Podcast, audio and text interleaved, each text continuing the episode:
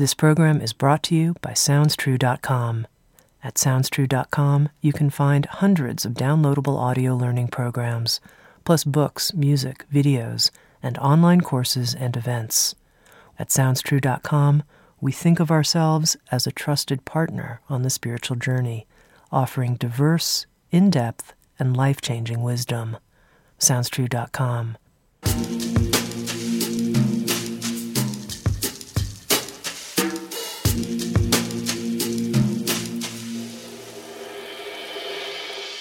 You're listening to Insights at the Edge. Today my guest is Robert Augustus Masters. Robert is an integral psychotherapist, relationship expert, and spiritual teacher whose work blends the psychological and physical with the spiritual, emphasizing embodiment, emotional literacy, and the development of relational maturity. He's written many books, including a new book with Sounds True, called Bringing Your Shadow Out of the Dark. He's also written a book called Transformation Through Intimacy, which draws on his relationship with his beloved partner, Diane Bardwell Masters, and an important book on spiritual bypassing.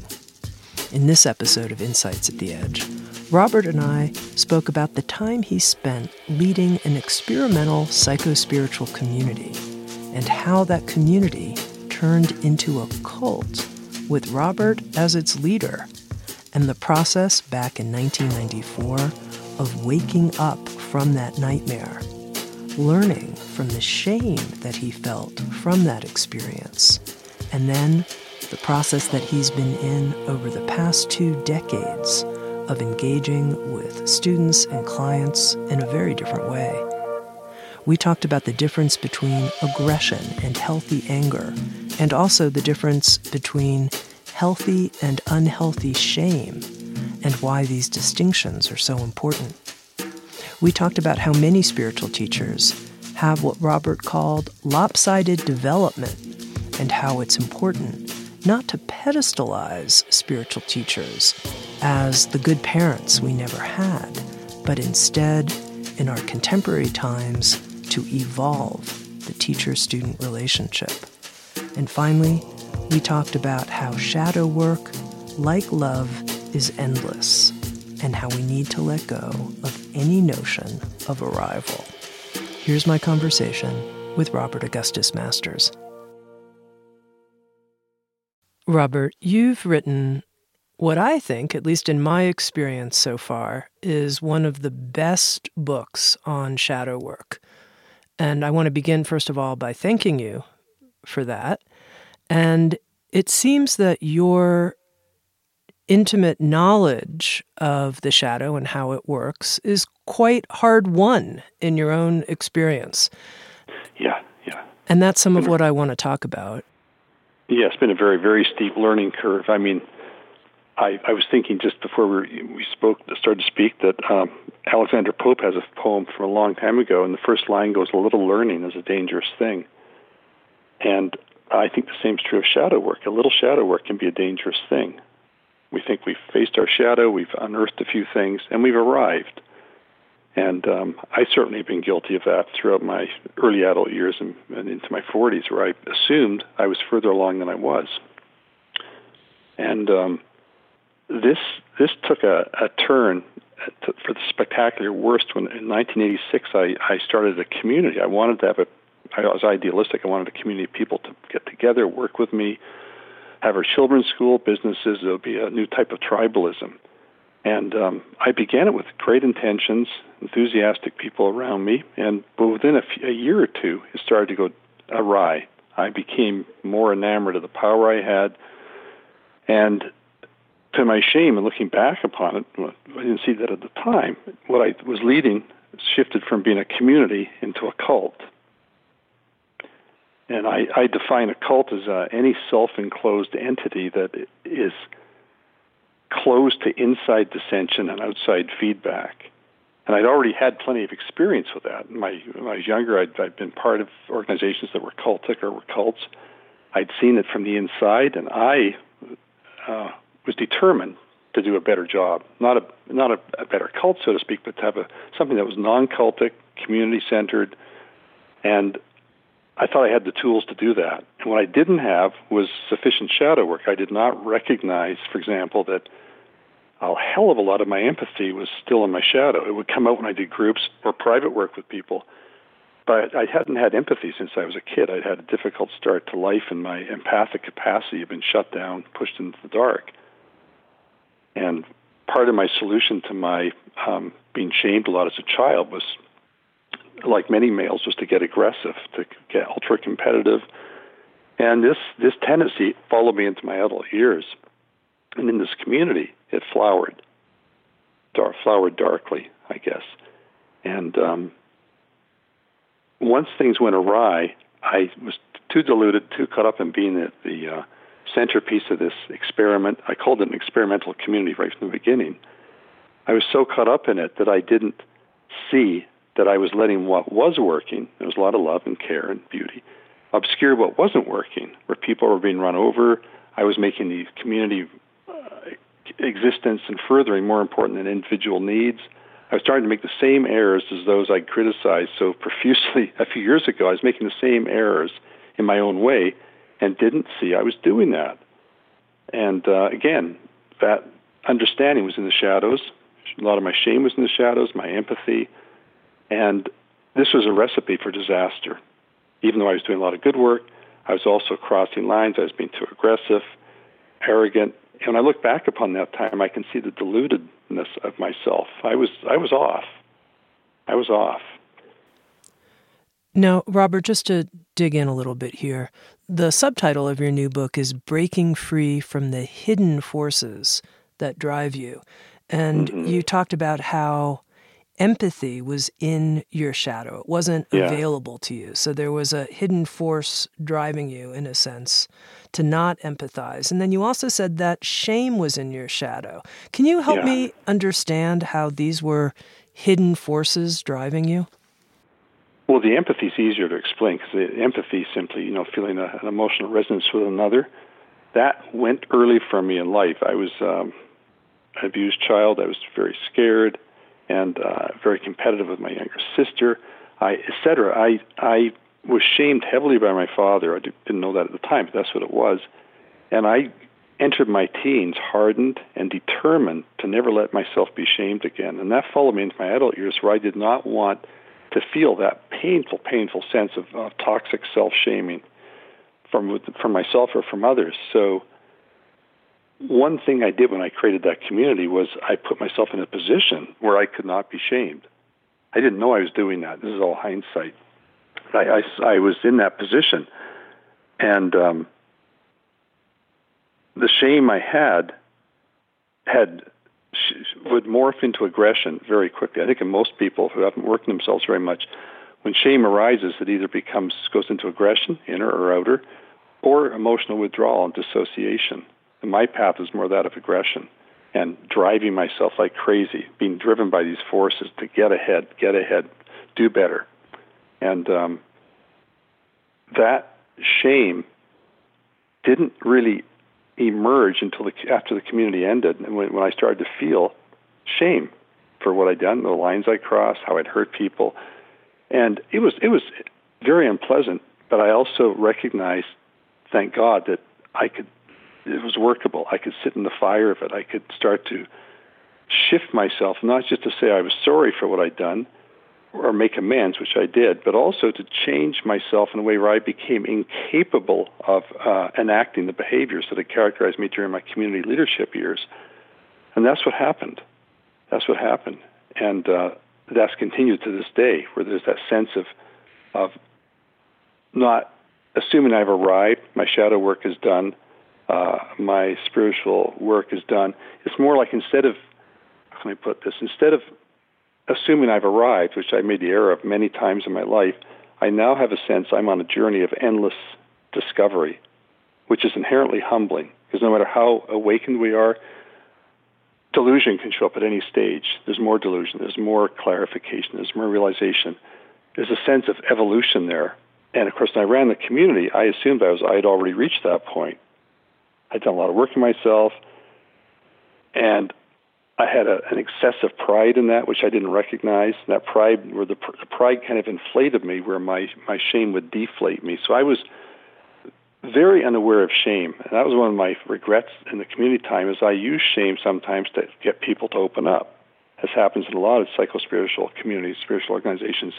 The person, the student, is not doing what they're supposed to do according to the teacher. The teacher may then use some shame, inadvertently usually, get that person to uh, go deeper, do more. You need to meditate more. You should sit more. You need to be more this, more that. You should, should, should. I became a student of shame when the community ended. It ended in nineteen ninety-four, and I still am. And I, I write about it in every book. I teach it, and I take great pains to never shame those that are in work with me. And, or I be, I've become quite adept at seeing shame, working with it. But that's because I was so caught in it, and, and the uh, denial of it when I was running that community a long time ago. And and, and hand in hand in that was my the, the lack of empathy.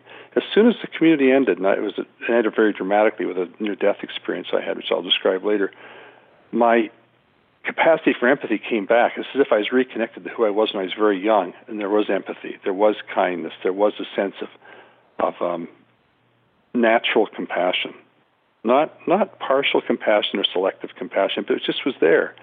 And I felt I couldn't shut it off. And it was painful to feel it, and then it became a, a delight, in a sense, a sobering delight to have that capacity back. And that's, that was a part of my life changing very strongly in the mid nineteen nineties, re- understanding shame, empathy, and also I had, I had made the error of uh, equating aggression and anger.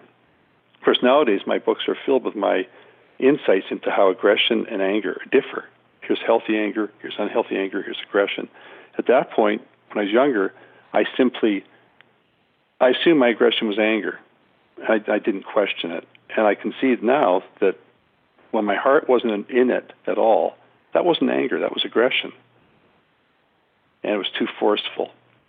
And uh, I see it, I see many, many, my men's groups are filled with guys that are haven't learned that difference. Once they learn the difference between anger and aggression, it's it's like a light's gone on, a big light. There's a sense, oh, I don't have to repress my anger.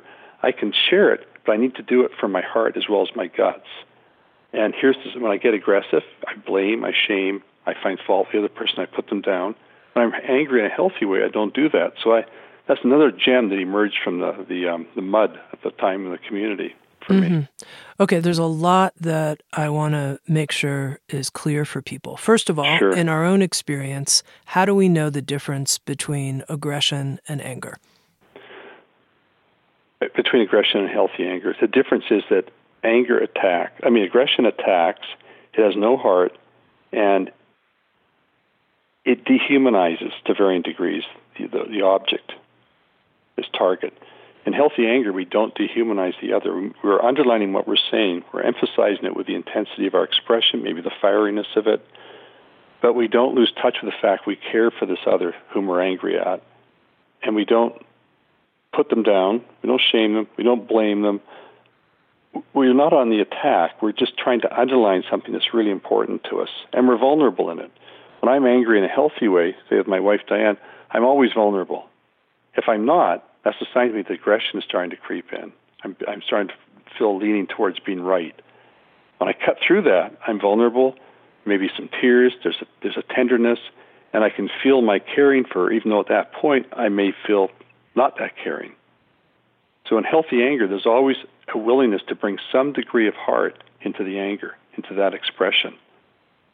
And Robert, do you think it's fair to say that when we're feeling aggressive, we're not empathizing with the other person? We're just in our aggression. Exactly. That there's some shadow material at work at that point?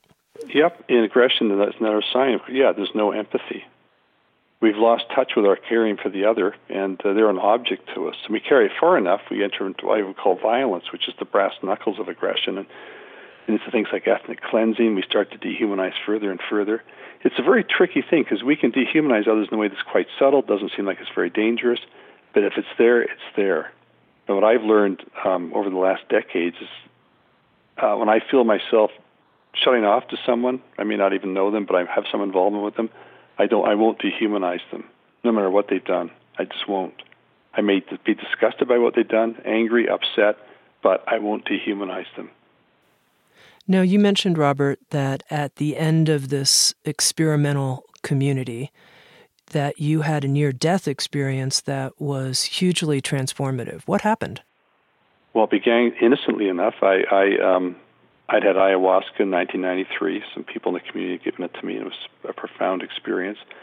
And I'd read about the uh, powerful ingredient in it called D M T, and then I found out there was another drug that was even stronger called five methoxy D M T, which was legal at the time, was legal until recently, and was not very popular because it was um, terrifying for a lot of people who were taking it. I read the literature on it, and I just said, I want to do it. And it was kind of foolish looking back, because the literature did say it will probably knock you unconscious in the first minute or so.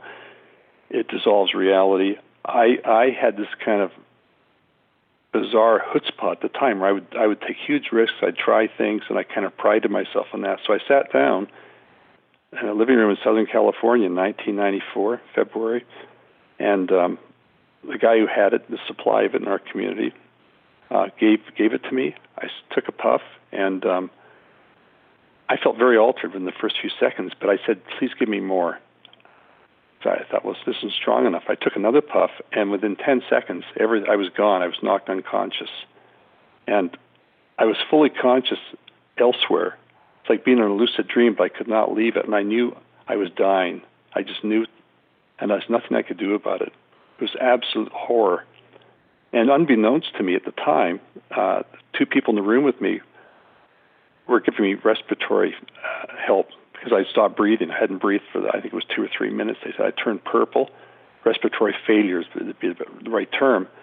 And I didn't know any of this. I was under for probably twenty minutes. And when I came out of it, I felt very blissful, open, connected to God. And the people said, you know, you almost died. You stopped breathing twice for a long, long time. We were terrified you were going to go. And one guy knew C P R and had pounded on me really hard. And I, I lived. And I thought, well, what a journey. Next morning I get up, and I'm, my whole body's shaking, and I'm in agony, and I'm terrified, and I, my, I, I know I can feel insanity creeping in. And it got worse from then on. I could not sleep. Uh, I was shaking like a leaf. I was terrified. My sense of self was basically completely blasted apart. And um, there's no one who could help me. I had a famous psychiatrist come to work with me at one point, and he said, wow, you're having a shamanic breakthrough. And I said, you know what, I've just, I haven't slept for five or six nights. All I need is something to help me sleep. There was no glorification for me of the experience. I, I was at a dark, dark edge, suicidal, um, terrifying the people around me. They saw me in this state. I'd previously been this kind of powerful, charismatic leader. Now I was an, a basket case, and I, I felt myself at the edge of madness. And so that persisted, and um, I learned I learned to sit with pure terror.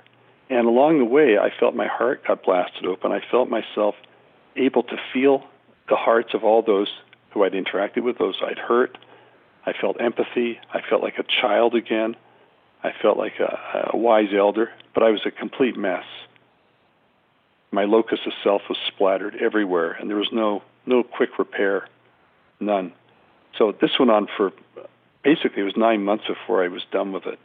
And um, I had to sit night after night in terror, pouring sweat, and just eventually I started to feel compassion for the terrified me.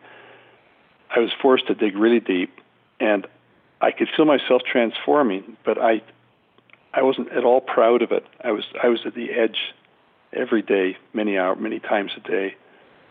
And by the time I came through it enough where I could function again, um, I disbanded the community. It just it was it, it was just I had no energy to be the leader anymore, and that was kind of mutual too. The others were kind of tired of the whole thing. They were, didn't trust me. They were scared to see me in this state. So it ended, and I started my life again from ground zero. I was I had uh, no money. My sanity was in shreds still to quite a degree, and. But I, I was grateful in an odd way, Tami. I was really grateful that I was still fucking alive. I was still here. And it didn't matter how hard things were outwardly. And they were hard. They were very difficult. um, I was grateful to be alive. And um, that changed my life, because it didn't. Things didn't go back to the usual after the nine months. I could not resurrect my former way of being. I was a very different man with a very clear sense of what I'd done as the community leader. I had that karma on my plate, but I felt so, so different. And that continued to this on and on, and I still feel that. There's a sense of of um, continual evolution. And that time broke me.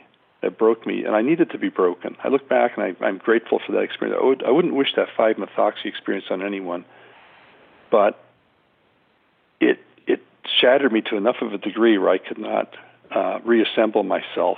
I could not go back to how I'd been at all. In fact, any desire to lead a community of any sort was gone, and has been gone for me ever since then. Now, you mentioned that as part of that process that you felt the pain that you had caused other people. I'm curious to yes. hear more about that and what that was like. Well, prior to that, I would say and do things, and if someone had a difficult time with it, I, my basic message was, okay, I'm just being honest, whatever. This is your stuff. Afterwards, I could no longer do that. I, I became aware of the impact I had on others, and, and I have that to this day. What is the impact I'm having? I'm responsible for my delivery as well as my content. Back then, I didn't care. I was, that was my arrogance. I didn't care. I was the expert. This is how it is, and and that caused hurt. Or I, or it, and so when I felt what I'd done, it cracked me open further.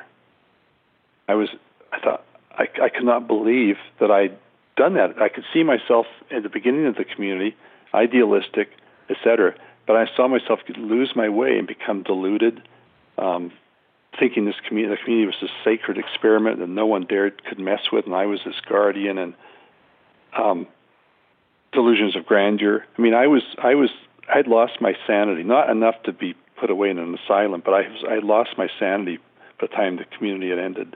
When I look back. Mm-hmm. And so I was glad afterwards that I got interrupted so dramatically. I mean, I, I got blasted open within within that one day, shifted everything. Then I had to spend a long time adapting to that change. And and of course afterwards, I there was empathy, working with shame. I felt shame. I stayed in the area, so I was around the people I'd led, and I felt shame being around them. And they were, you know, some of them were quite kind to me. Others weren't, but I felt myself wanting to, I needed to stay there and stay with the shame and not run from it, so I didn't.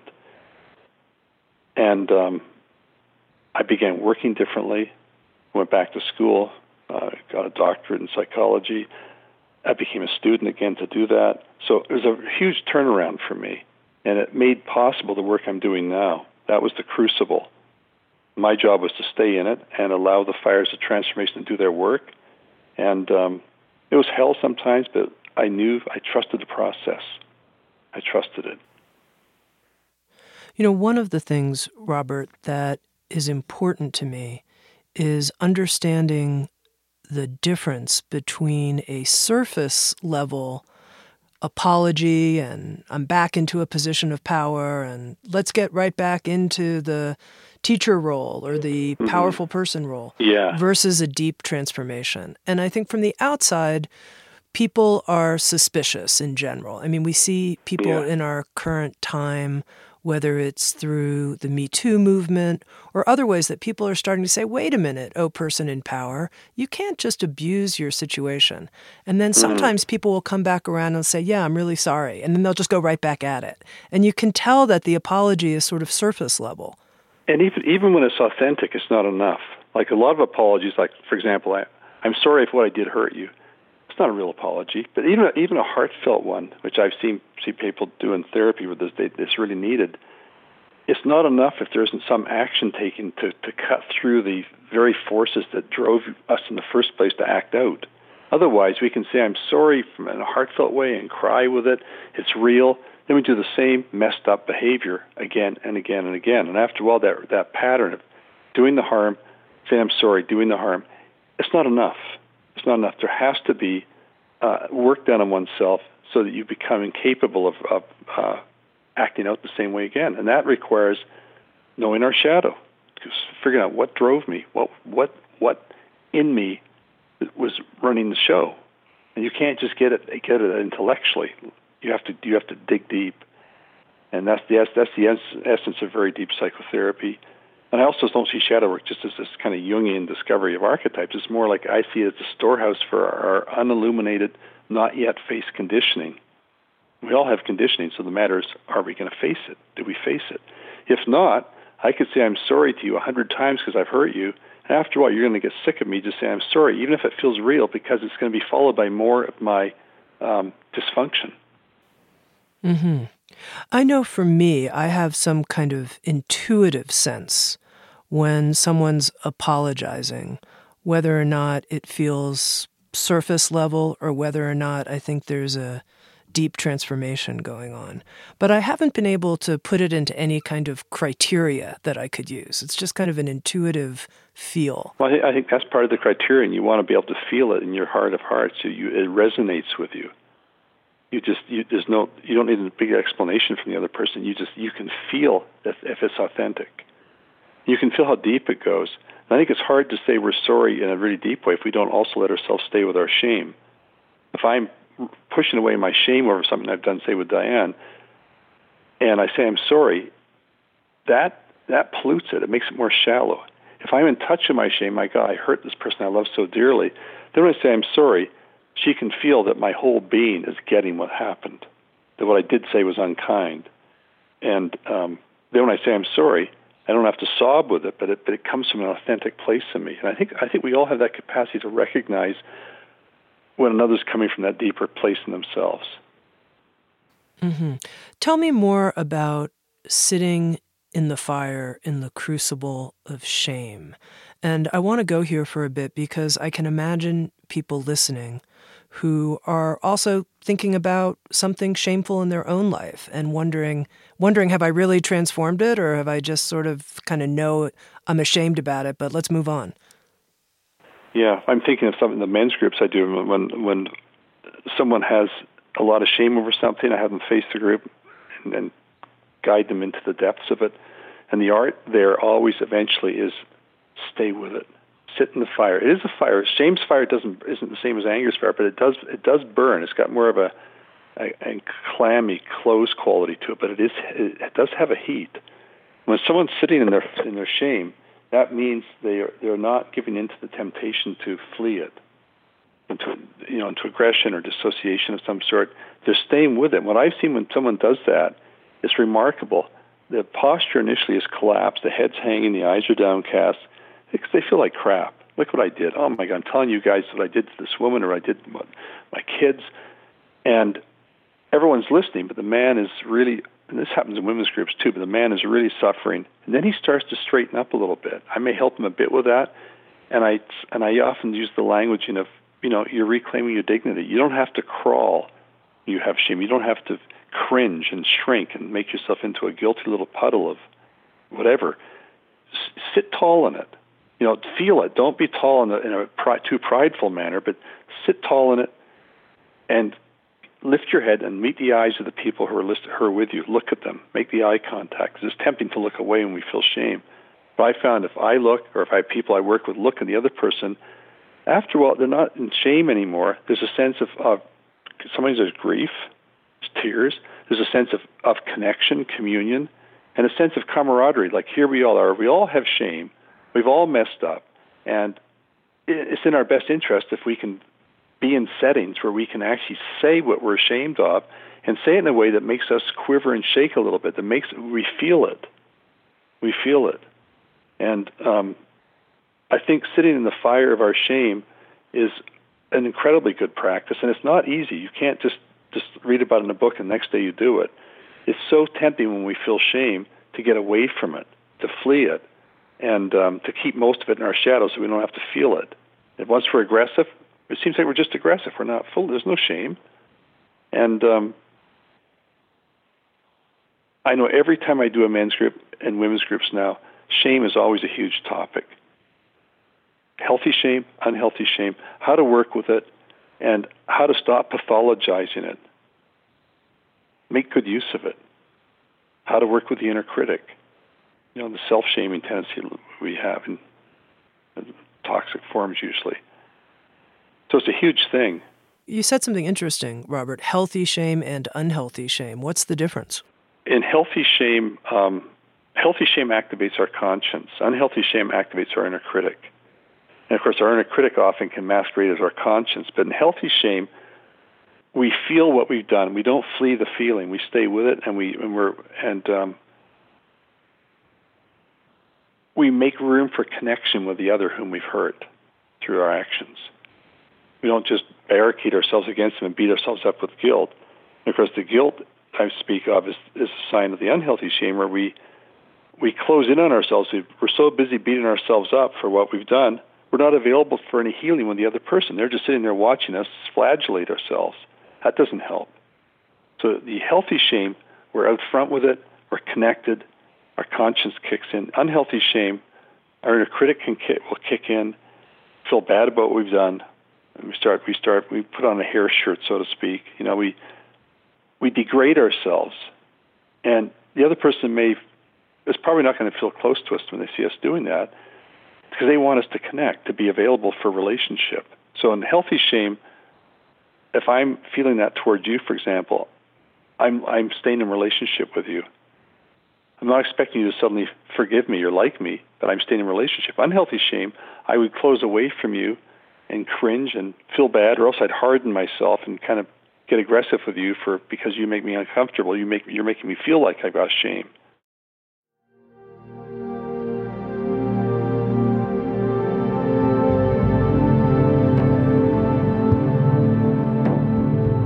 You're listening to Insights at the Edge, produced by Sounds True. We welcome you to learn more about our collection of more than a thousand learning programs and receive three free gifts just for visiting us. Go to soundstrue.com backslash free. That's soundstrue.com backslash free. And now, back to Insights at the Edge.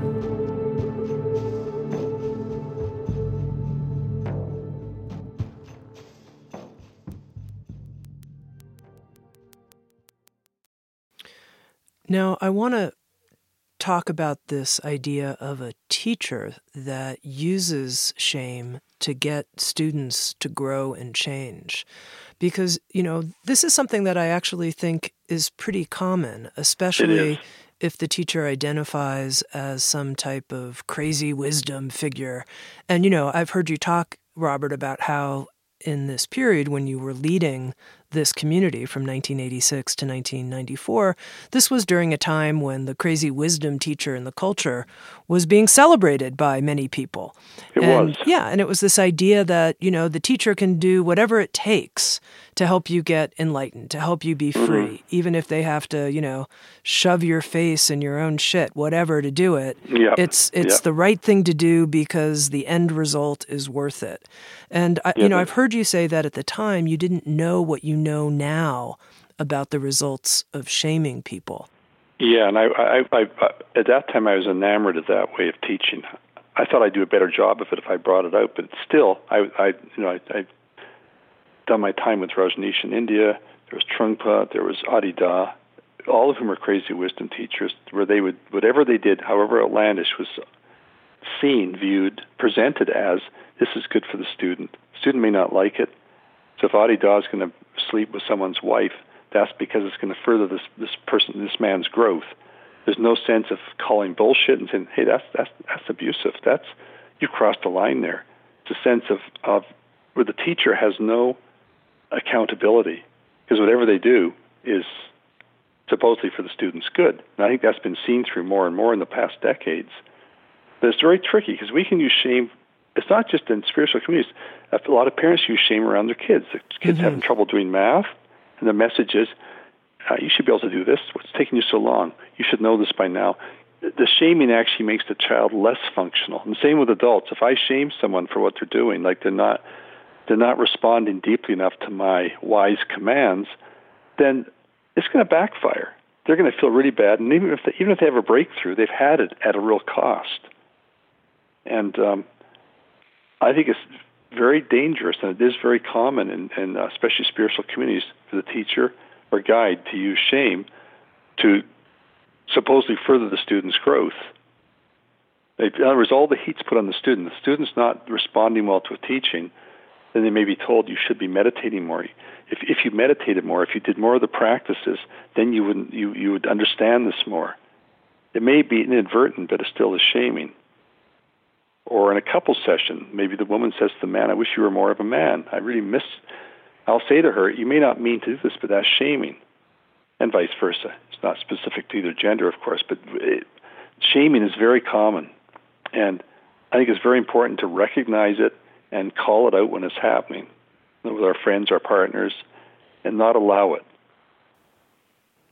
So there's never a good use of shaming someone to get them to grow. There's some other approach we can take that is... Yeah, I, th- I think that overall that the, the compassionate approach, which can be forceful at times, it can be challenging, but it's not shaming, it's, and it's not going to demand of a person what they're not capable of. When we shame someone, often we are pushing them to do more than they can do, or pushing them to do something that's not natural for them to an extreme.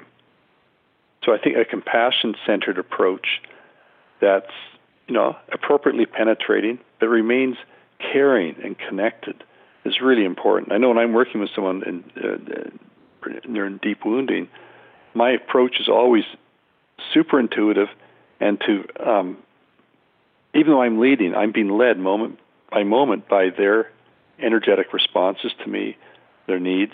So I'm being guided by that, and and if I have any sense this isn't working in this direction, I'll shift direction. Whereas when I was younger, I might say, I'd want to stay with a certain therapeutic process because I thought it'd be good for the person. Nowadays, if it doesn't work for someone, I will shift and find a different path, a different approach, and I teach that to therapists now, how to approach the whole matter intuitively, um, and always from a place of compassion and connection and interest and curiosity about that other person's process. Now, we're talking, Robert, about the value of going into the crucible of shame, our own shame, and what can come from that. And in your book, Bringing Your Shadow Out of the Dark, there are four sections to the book. And the third section is all about working with pain, becoming intimate with our pain. And I thought it was interesting that in a book on the shadow, you would devote a whole section to becoming intimate with pain. So why is becoming intimate with pain a necessary passage if we're going to illuminate our shadow? Because if, when you approach your shadow, you approach what's in the shadow, there's always pain of some sort. And if we're not capable of working with pain, we'll tend to only keep our exploration of our shadow relatively superficial. We won't take that deeper dive.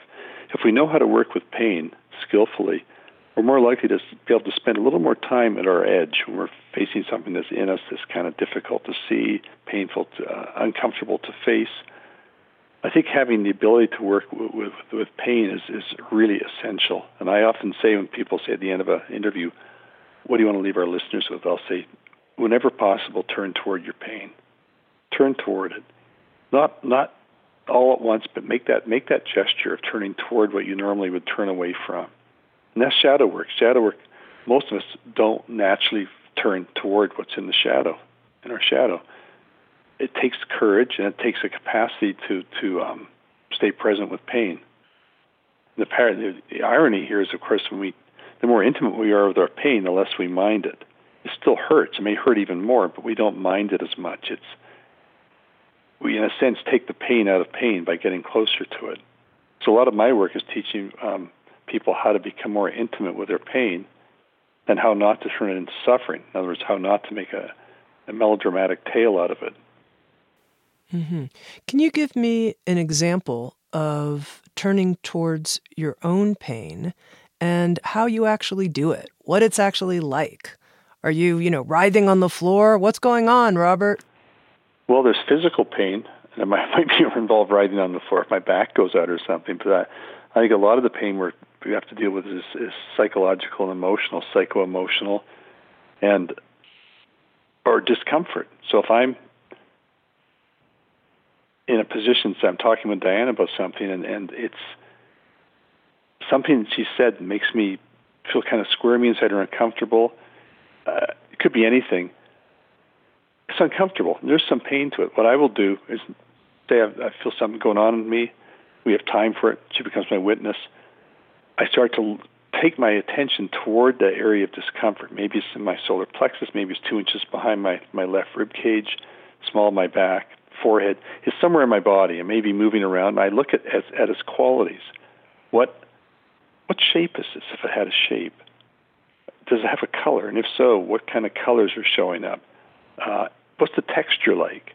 And as I do this, uh, I get more curious about it. And she's simply being a witness to me. I get curious about the pain, the details of it. And the more curious I get, the more I see it, the more I sense it, and the less I mind it being there. It becomes an object of curiosity and wonder. And it could be very strong pain, but still, when I, you approach it, you take your attention into it gently but directly. It tends to um, soften the areas around the pain. So the pain is being given a larger arena in which, in which to flow and operate and evolve. And in other words, when there's less contractedness around the pain, it, it shifts. And there's also knowledge, because certain images from my childhood may come up, certain other th- memories may come in, and pretty soon we're not looking just at a thing called pain. We're looking at this whole complex of sensations. They're uncomfortable, unpleasant, but there's also some parts that aren't unpleasant. There's a there's a sense of um, discovery, of going deeper, going through the backside of the pain. And and in that, that's also the essence of shadow work, where we take our, our conscious awareness, wearing it like a miner's headlamp as we enter the, the caves of our, our, our difficulty. Interestingly, Robert, one of the things you talked about was how your empathy was something that wasn't fully online earlier yeah. in your life. And, you know, quite honestly, I can relate to that, to myself, in my own experience. And I think part of it is when I genuinely empathize, sometimes people's experience is so painful. I don't want to feel it. It's so, other people's experience is so painful. I think this is cultural too, Tami, it's collective, because I mean, I think of most people looking at the news, for example, and not really letting themselves feel what's really there because it's so horrific sometimes. So then after a while, horrific news and trivial news, entertainment news coexist side by side in our consciousness, and we're not really we're not really letting ourselves feel. And of course, if we do, if we denumb, it's very intense. Like you, someone else is close to you, they're hurting like crazy. You open to them, you feel their pain. And if you don't have a good empathic wall or shield, you can be overwhelmed by their pain. You can you can be swamped by the other person's state, which is one of the hazards of, of deep empathy. And yet, without empathy, where's comp- we don't have any compassion. So it's a... I, I just think this is such an important thing to cultivate. And I, I know that inside out because I spent a lot of my life with far less empathy than was natural. Mm-hmm. And that shifted when I had that drug experience, and it's been the same and stronger ever since. So when I'm working with someone, I always feel empathy for them. And I also feel what I call um, an empathic shield at the same time. Knowing, that means if I, I get really close to what's happening, I feel it, and at the same time, I keep just enough distance from what's going on so I can keep it in focus. So I'm operating at a very high skill level, in part because I'm I'm keeping that little bit of distance, but I'm still intimately connected with what's going on. If I didn't have that shield in place, I guess I see I hear such awful things in the work often, I get swamped by it. It'd be too much for me. Mm-hmm. I like that notion of a shield, meaning, a, you know, a shield, I think of, uh, you know, like Captain America or something. Yeah. But, uh, you know, it's a shield, something that I can wield that doesn't have me fully walled off, but yet I still have some protection. I like it more than the word wall. Wall sounds too thick to me and, and too heavy, whereas a shield can be semi-permeable. It can be like this psycho-emotional membrane that's in place, and you can, sometimes you'll make, it'll get, it'll thin to almost nothing when you're with someone you're very close to. Other times it'll be a little firmer because you're with someone, you, you, you feel good with them, but you don't want to let them in too much. We have to have boundaries to to evolve in our relationships, and empathy without the shield uh, doesn't make for good boundaries. Mm-hmm. Now, Robert, I want to talk more about this idea of the shadow and spiritual teachers. And I want to talk about this because here in my work as the publisher of Sounds True, yeah. I've seen so many spiritual teachers who are very gifted when they're teaching, but when they're not on stage or sitting on the meditation cushion in front of the room, and yeah. instead they're working with me on a business deal, or yeah. I'm hearing about what it's actually like in their intimate relationships. Mm-hmm. You yeah. know, it's been, and this has been something I've been working with, you know, for three decades. It's so confusing.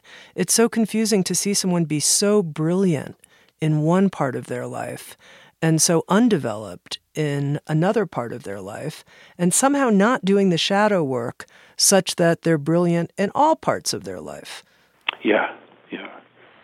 Well, that's lopsided development, and and um, it shows when you see the person outside of their the place where they shine. And that's how I was when I ran that community a quarter of a century ago. I was gifted in that one area, certain areas, working with people, my group work. Other areas I wasn't, but I was given credit for being gifted in the other areas because I was gifted in this one area. And so my, my, my input on things I knew nothing about, like investing or something, was given more weight than it should have been. Mm-hmm.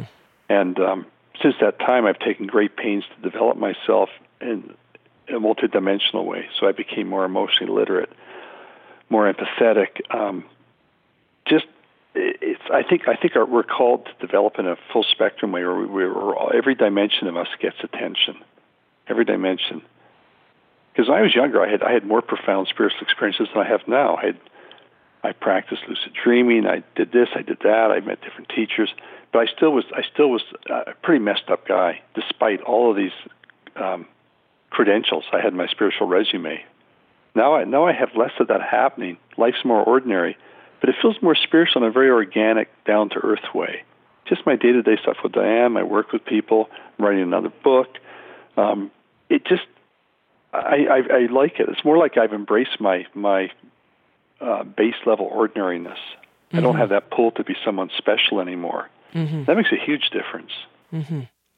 Now, I know some people who have seen this uneven development of spiritual teachers have said, you know, forget it. I don't want a spiritual teacher. I mean, look at yeah. them. So many of them are so messed up if you really get to know them. So I'm not I'm not going to go there.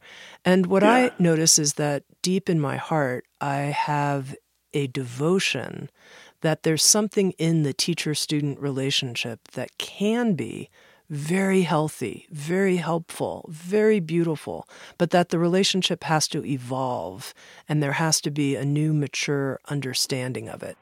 I think that relationship has to be free of parent-child projection conflicts where the teacher becomes the parent. It's more like they're a spiritual friend, and they're maybe a little wiser than you are in some ways, but there, there's a sense of camaraderie, and there's not a sense of, okay, you're different, you're ver- you're more special. It's like we're all in the same boat, you know, to me, and, and just because I maybe I'm playing I'm in the captain's role does not make me any more special or better than the deckhand. We're all needed for the journey, and um, I think that there's a sense of unhealthy hierarchy in, in a lot of the settings you're meant describing where the, the stu- teacher is given too much um, power, status, and and their ordinariness, their humanness, which of course is gonna, it's good to see the teacher's relationships. How are they? How do they treat their partner? How do they treat their friends? How are they when they're having a rough time and they're not on stage? I mean, it's of course they're going to be more human, but the thing is, I remember one time I was with a teacher, forgotten his name, but in the seventies, he was supposed to be an enlightened Vipassana guide, and he was had a part, uh, an assistant who was could sit ten hours without moving, a young Indian woman, and I, I was suspicious, and I and I walked into the kitchen unbeknownst to him at one point when just the two of them were in there, and I watched him treat her like shit, and I knew that was never would be seen on stage, but I happened to see it, and I thought, wow, here we are. Imagine presenting yourself as being not that, or that you're free of anger and in private. Here you are, you're kicking the dog, you're you're messing up. It's such a relief to be able to be one's human self without excusing bad behavior, but saying, here it is. The goal isn't perfection. The goal is something, maybe it's more to do with authenticity and ripening into all of our dimensions. No. You mentioned that we have to get out of a parent-child dynamic. I want to hear more about what you think the responsibility is of a student in spiritual work who's doing their own shadow work such that they're not getting engaged in a teacher-student relationship where they're yeah. giving the teacher this, you know, power and projecting. They they would need to be doing their, have done a fair bit of their own deep work, looking at their early life, their conditioning, relationship with mother and father, what worked, what didn't work, and getting conversant with that and at a deeper level than just the intellect. And and then seeing to what degree, if any, this is being projected onto the teacher. Does the teacher represent a, a better version of either parent? And if so, there has to be work done. Otherwise, uh, you're not going to see the teacher as he or she is. So it's, it's I think it's, it's important that the student can't just sit back and play victim to the teachers, especially if the teacher crosses lines or is sloppy. You know, the teacher should be held accountable, but the student also is accountable because they put themselves in that position. And if they just look to the teacher as the one with all the answers and become a child before that person, they're they're missing something. They're missing their own maturity. And ideally in those settings, that teacher and student would, would work together in a way that furthers the student's maturation. There'd be a sense of doing it together. So the teacher's not a finished product either. Either is the student. We're all works in progress. And once that context is embraced, I think, then there's a chance for um, a really healthy co-evolution where the teacher's also learning from the student. And, you know, there's a it's a different way of being. It kind of cuts through the old uh, guru-student model where the one is on the pedestal, the other is devotionally inclined to them. And I think there can be something devotional in this too, like a devotion to, to the... Um, deep truth of you. Like, I feel very devotional energy towards Diane. She does towards me. It's like there's something sacred, but it's in the intersubjective space between us where, where together we generate something that is very sacred, and we get to we get to bask in it, live in it, enjoy it, and also know that it will be devastating when one of us dies. There's a sense of surrender in that. And I, I think in that there's a devotion to the, you could say God, or you could say the mystery, the devotion to what's ultimate. What's the source and substance of all of this, the great mystery. Now, Robert, you've uh, referred to, you know, your own near-death experience, and I know that you've come close to death now a few times. I'd love to know how these experiences, you've talked some about the intense near-death experience that happened at the end of this experimental community, but how your yeah. other brushes with death have illuminated shadow material for you, maybe even shadow material related to dying. Yeah, well, so, so first of all, I've, I've had I've had maybe ten really close calls. Diane's counted them for me, and and not all of them marked uh, an emergence of shadow for me or a deeper knowing of self. The five methoxy journey, of course, did, and, and most recently, I had a heart attack, um, massive heart attack in June of two thousand sixteen, and I literally had five minutes left to live. It was that's what I was told after. And Diane, thank God, called the ambulance right away. The ambulance was here in less than five minutes. But an hour later, I'd already reached the hospital and had a stent put in, and my I could now breathe. And I was alive. And I was so happy. It didn't matter how painful the succeeding operations were with me, tubes being pulled out, whatever. I was really, really happy. And And I'd say what emerged then, this is interesting, I hadn't thought of this before, uh, my a deep joy emerged. I, I've, I've always had some joy, but there was a, it's a deeper joy, and it emerged. And just because we can keep our joy in our shadow, too. We can keep our um, our beauty and bigness in the shadow. It's not just the dark stuff. I think that emerged. And um, the other thing that emerged for me was a really profoundly visceral sense of impermanence. You know, I'd always known it from all my Buddhist studies and stuff, impermanence and importance to consider it. This time it hit me so deeply and stayed with me and still is, is with me daily, a sense of that. And that, that gives my life a perspective. It's very humbling, and it's very beautiful. It makes life more precious. So that emerged for me very strongly, a sense of the radical impermanence of everything, including my sense of self. I have a sense when I die, one one of my prayers as I prepare for that, do that every day, is, um, how can I say it? May I, let's find, I'm trying to find the words now. May I let go of all that I took to be mine and all that I take to be mine. I repeat that till it sinks away. And may I let go of all that I take to be mine. That includes my body, sense of self, everything, everything. And it's, it's, a, it's, a, it's a depthless depth to it. I do that every day along with um, um, prayers for my death, preparing, getting ready. Even though I may be around another twenty years, I feel pretty healthy now. So that last death, exp- that heart attack really shook me. Um, I've had other experiences that were similar when I was much younger too, but they, they didn't alter me in the same way. Mm-hmm. Now, it's interesting, Robert, you've made it pretty clear that your view is that shadow work is endless. There's no end to this depthless depth. And in the book, Bringing Your Shadow Out of the Dark, you compare it as an analogy to love and how love also feels endless. And, yeah. I, you know, I loved that analogy because it was easy for me to relate to it. I thought, you know, yeah. in my relationship, which is a seventeen-year relationship, it's clear that it just keeps getting deeper and that there's no end yeah. to it. So, but when it yeah. comes to shadow work, I notice there's this idea I have, like, I'd like to be able to check the box and say, good, I confronted all of my unfaced conditioning. It's done. So with love, I'm fine with it being endless. Yeah. So what is that? Why do you think people want to have this idea of, you know, I've because resolved? Because we, we want to have a sense of arrival. Like, yeah. oh, now it's done. There's, there's a kind of a promise of immunity in that. Now, now that I've reached the peak, I don't have to suffer anymore. I'm immune.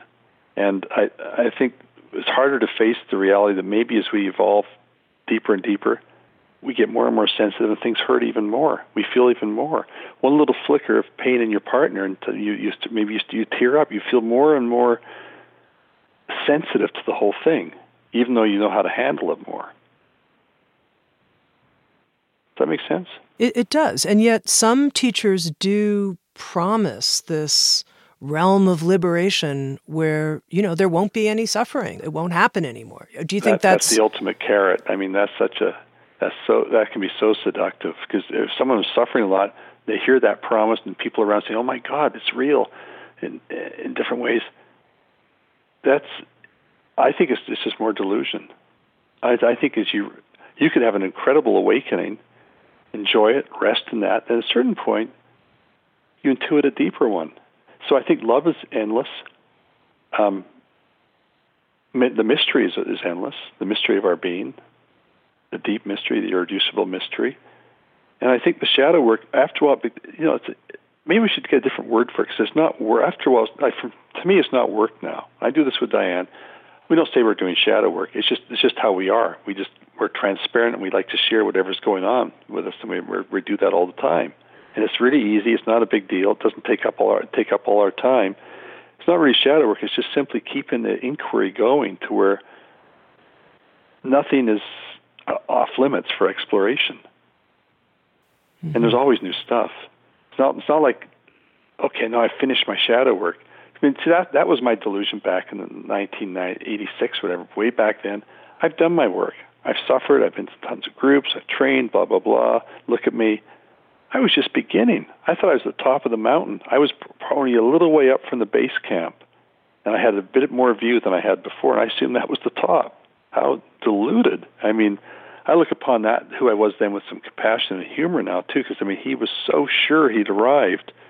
And um, in my sense of the I have arrived notion is uh, that means that I'm I'm not looking at something that's there.